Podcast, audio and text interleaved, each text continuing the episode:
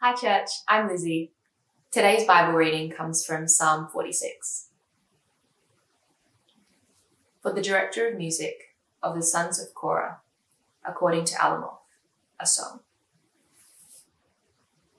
God is our refuge and strength, an ever present help in trouble.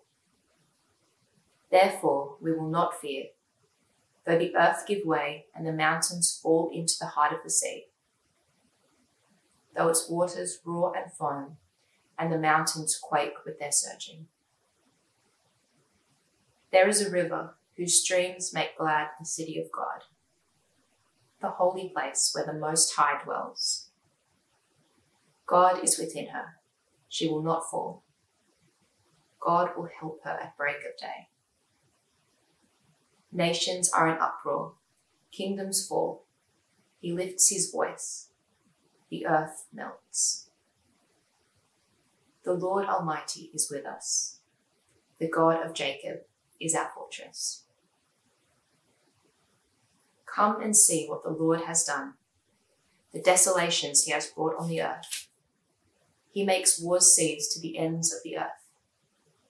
He breaks the bow and shatters the spear. He burns the shields with fire. He says, Be still and know that I am God. I will be exalted among the nations. I will be exalted in the earth. The Lord Almighty is with us. The God of Jacob is our fortress. This is the word of the Lord. Thanks be to God. It's good to be with you again today. Let's pray as we come to God's word. Uh, Father, we come to your word today humbly, asking you would speak to us, uh, expectantly and eagerly anticipating what you're going to teach us. So we pray, come, Holy Spirit, take your word, implant it deep in our hearts and minds. Speak, Lord, because we are listening. In Jesus' name, Amen. God is enough. Whatever happens in life, God is enough. Whatever trials or tragedies, traumas or troubles you go through, God really is enough. Now, I don't say that flippantly. I don't want to minimize your pain or your sadness. I don't want to sweep brokenness under the carpet. But in the midst of all those emotions, God must be enough. Elisabeth Elliot was a lady who believed God was enough. Uh, she was married to Jim, and together they went on a mission field to Ecuador to translate the New Testament and to teach the Auca Indian people the gospel of Jesus Christ. Uh, they were kind and loving and patient and compassionate and prayerful. But one day the tribes attacked and Jim was killed together with four other missionaries. And Elisabeth Elliot was left as a 27 year old widow with a 10 month old daughter. And she describes her agony, her despair, her desperation, but she says God is enough. Listen to these words. The Lord has closed our hearts to grief and hysteria and filled it with his perfect peace. Where does your security lie? Is God your refuge, your hiding place, your stronghold, your shepherd, your counselor, your friend, your redeemer, your savior, your guide? If he is, you don't need to search any further for your security. Wow.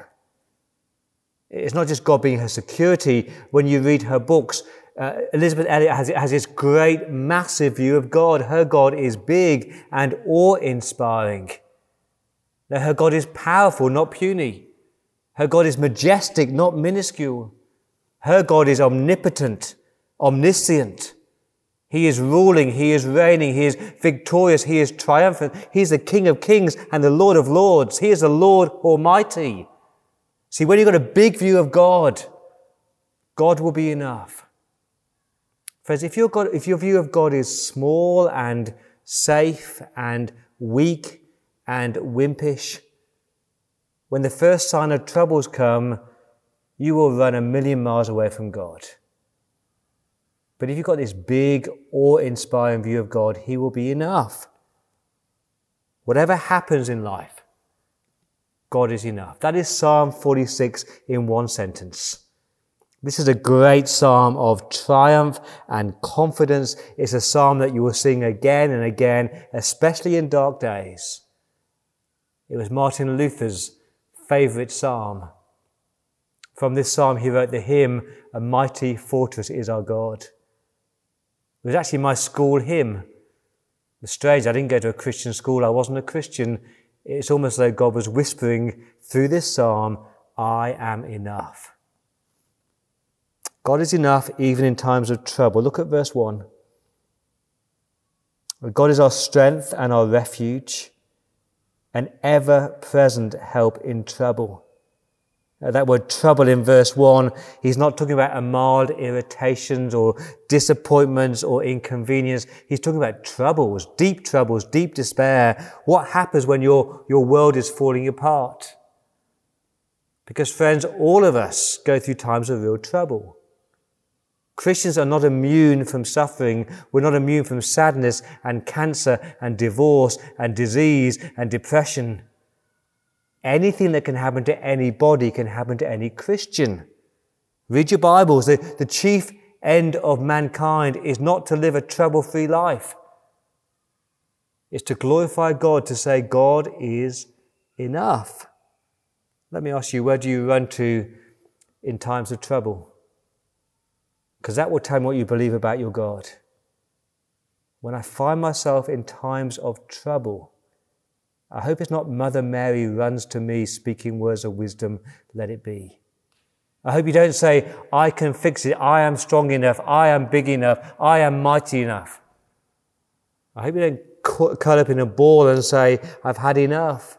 I hope you run to God and flee to God and say, God is enough. Now, why is God enough? Well, verse 1 tells you. Verse was like the newspaper headline, the, the foundational statements. Look at it with me. God is our refuge, and God is our strength, and God's an ever present help in trouble. Extraordinary verse. Four anchors for your soul, four pillars of your faith. God is enough because He's your refuge, verse 1. He's your safe place.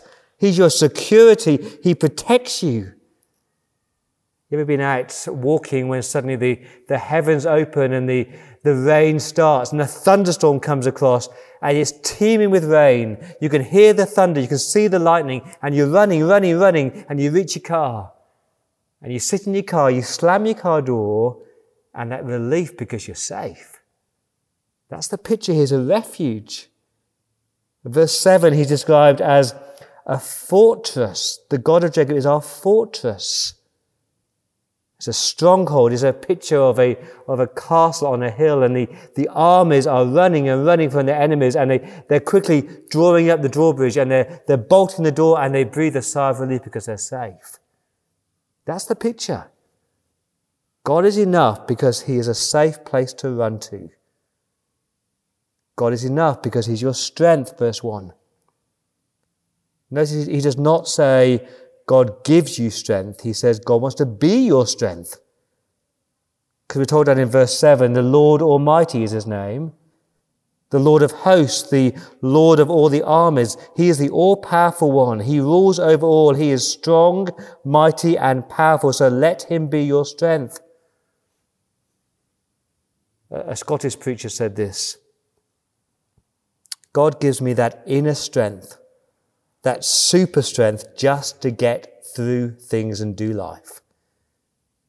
That's our God. He wants to empower you. He wants to embolden you. He wants to equip you just to take the next step in times of trouble. So God is enough because He's your refuge. He's your strength. What's the next one? Verse one. He's your ever present help not regularly present, but ever present. He is more present than you think or realize. God is not back at HQ sending in his troops. He comes to you. He sits with you.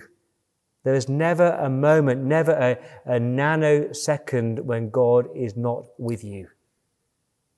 Remember the story of the, the boy who's trapped in the fire on the first floor window? His dad's on the ground floor shouting up, Jump, son, I can see you, I've got you. And the son is shouting down, But daddy, I can't see you because of all the smoke, I don't know you're there. And dad says these words, You can't see me, but I can see you. I'm here for you, trust me. That is our God. He is ever present. Verse 7, the Lord Almighty is with us. Same words, He is Emmanuel, the word used to describe Jesus Christ, God with us. So God is enough because He is your refuge, your strength. He's ever present. And verse 1, He's your help. He's here to help you, not hinder you. He's able to help. He's willing to help. Because I hope you've realized that sometimes people can't fix everything, but God can. Now, God never airlifts us out of trouble, but He promises in the midst of our pain, He'll be our helper. He gives exactly what we need, exactly when we need it. Uh, Corrie ten Boom talked about the time when she was terrified. And she was so scared that God would not be there for her. And then she remembered a conversation she had with her dad. Her dad said to her one day, Corrie, uh, when we buy those train tickets, do I give you the money, what, three weeks in advance? And she said, No, Dad, you give me the money just at the moment when I need it to buy the ticket. Same with our God. He steps into our lives at the moment we need Him as our helper. Who can He help? Anybody, everybody? I love how God is described down in verse 7, the God of Jacob. Why does God use that, the God of Jacob? Why not the God of Abraham or the God of Israel or the God of Moses? Why not the God of a hero? See, Jacob in the Bible, he was conniving, he was deceiving, he was manipulative, he was nasty. But God even helped him. That's the point. No matter who you are, God is willing and able to help you.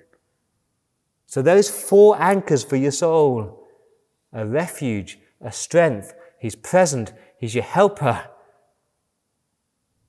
So run to Him, hide in Him, depend on Him, lean on Him. So whatever happens in your life, God is enough. So when you know that, when you know God is enough, what does that look like for your life? Here are three implications. Because God is enough, therefore, verse, verse 2, Therefore, here's the first implication you have faith, not fear. Because God is enough, you have faith, not fear. Someone says this To trust God in the light is nothing, but to trust Him in the darkness, that is faith. When you have nothing left but God, you realize that God really is enough. And that is verses two and three. There's nothing left. Everything is collapsing. It is chaos. It is calamity. It's crisis. Look at it with me. Therefore, we will not fear. Even though the earth gives way and the mountains fall into the heart of the sea, even though its waters are roaring and foaming and the, the mountains quake with their surging, this is terrifying because the earth is not supposed to split into two and the mountains are supposed to be secure and stable. They're not supposed to fall into the sea. And these waters, they're supposed to stay in the ocean, uh, not, not, not envelop a city like a tsunami. This is a picture of terrifying calamity. And the, the, the natural response is to be fearful. And when the earthquake hits, you run for your life. When the tsunami hits, you don't face it, you run. So, where's a safe place to run to? And the answer is uh, your God, who is your refuge and your strength.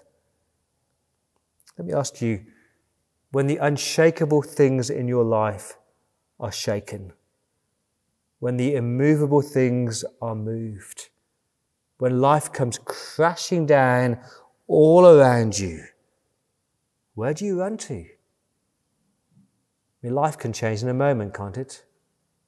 sudden debilitating illness, loss of a loved one, loss of a job, terrifying news. What's your worst case scenario? But when your world comes crashing around, if you can say, God is my refuge, God is my strength, God is with me, God is my helper, then you will not be afraid. You will not fear. Many people in my church can testify to that. I think of Mahia, who was paralyzed from the neck down after a surfing accident. He lives with faith, not fear. I think of Eleanor, the loss of her beloved Peter. She lives with faith, not fear. I think of Tawanda and Shupi after the death of their beloved Andalay.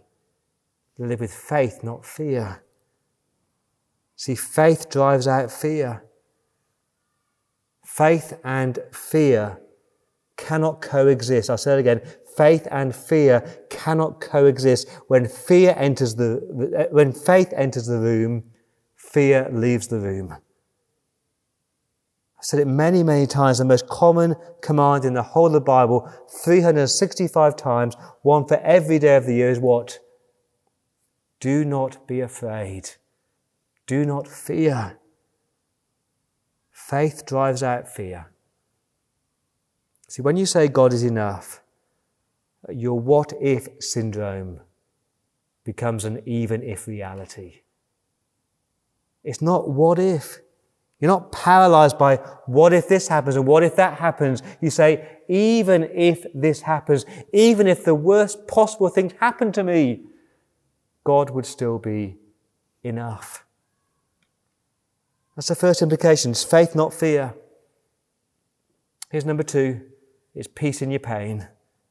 Peace in your pain. Remember what Elisabeth Elliot said? The Lord has closed our hearts to grief and hysteria and filled it with his perfect peace. Or Corrie ten Boom says this, if you look at the world, you'll be distressed. If you look within, you'll be depressed. If you look at God, you'll be at rest. That is peace. And that's the picture of verses 4 to 6. There's a massive change in tone from chaos to calm, from tragedy to tranquility, from, from waters that are raging to a river that is flowing. Verse 6. There's a, verse 4, there's a river whose stream make glad the city of God the holy place where the, the Most High dwells. That place is called Jerusalem, the city of God where God's people went to meet with their God. God was present there in all his glory. They experienced forgiveness. They experienced peace. Because God's presence brings peace. It's Alexander Maclaren who said this. Peace comes not from the absence of trouble, but from the presence of God. Not from the absence of trouble, but the presence of God. And God's people knew that. Read your Bibles. They begged God to go with them. If you go with us, we'll have peace, they said. Now, the Lord Almighty is with his people. Verse 5 God is within her. And so she will not fall, she will not be shaken. Verse, verse 5, God will help her at the break of day. I love that. At daybreak, when we're at our weakest, when all we've done is sleep. But God steps in and his presence brings us peace. Now, all around us is chaos, verse 6. Nations are in uproar. They are raging like the waters of verse 3. Kingdoms are falling, but God just speaks. God lifts his voice and the earth melts. There's peace in our pain.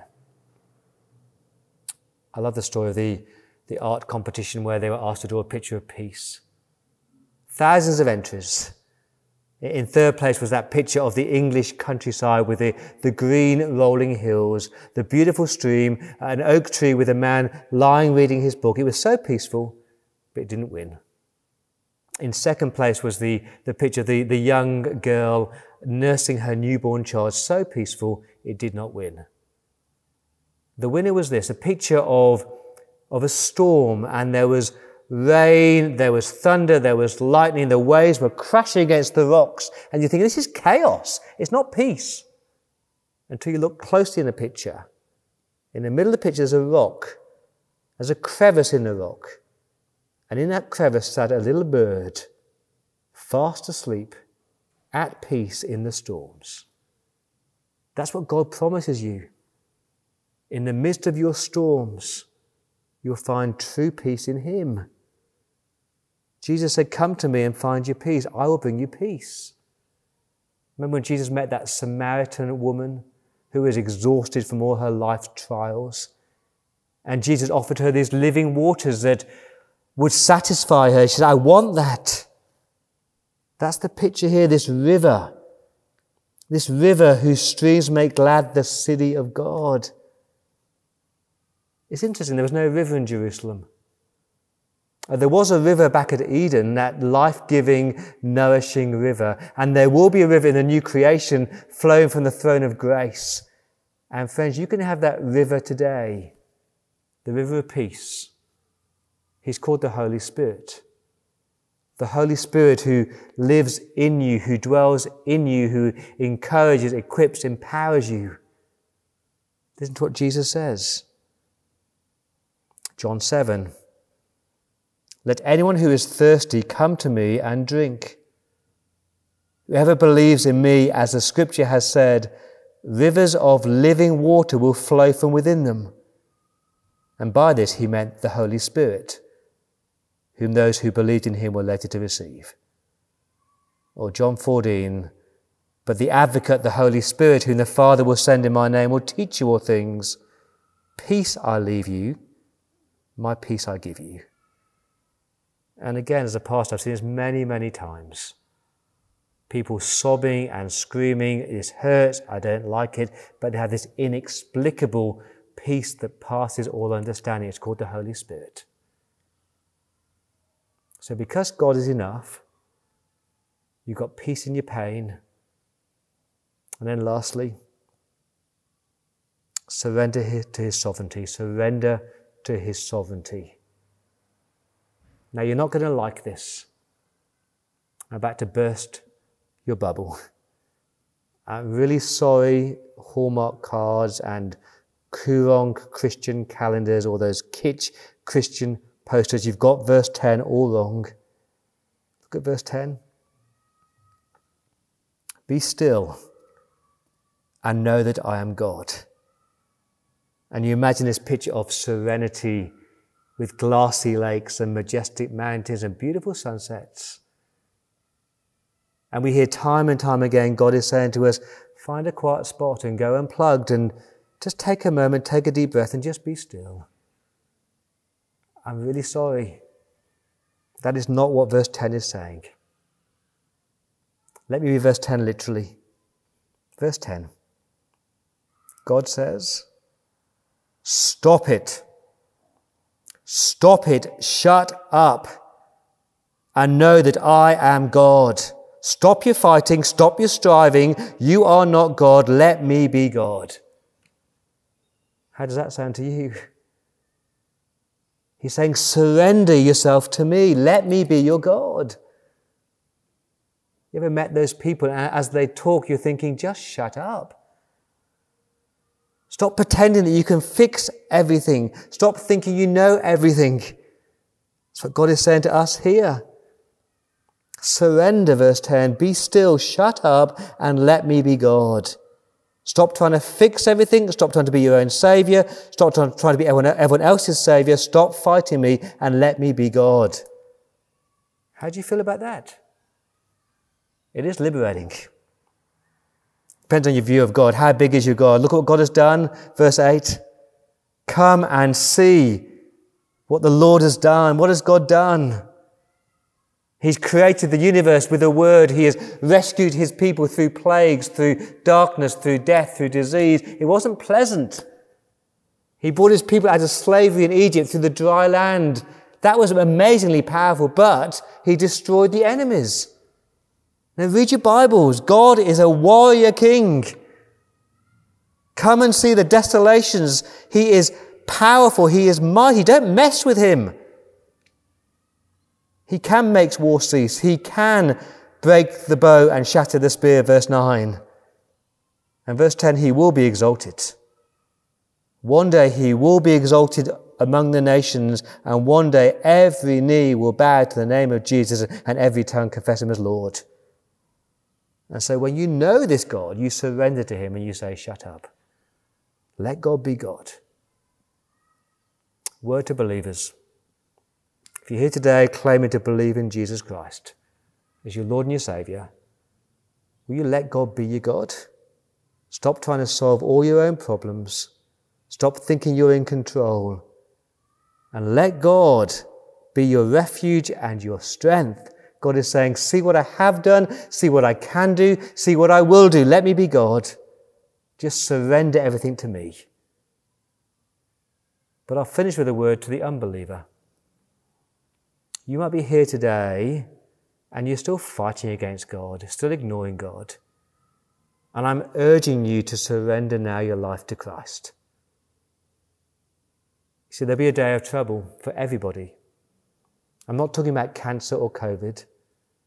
I'm talking about Judgment Day, when we stand before God face to face. And if we're sheltering under the cross of Jesus and under the blood of Jesus as our refuge, we are safe on that day. But if we're not, it's a terrifying day. And so I'm pleading with you come to Christ. Surrender your life to Him. Acknowledge He is your God. He loves you. He dies for you. Just give your life to Christ. Because when you do, you experience His peace and His lack of fear. Yeah, life still has troubles. But whatever happens in life, you will find that God really is enough.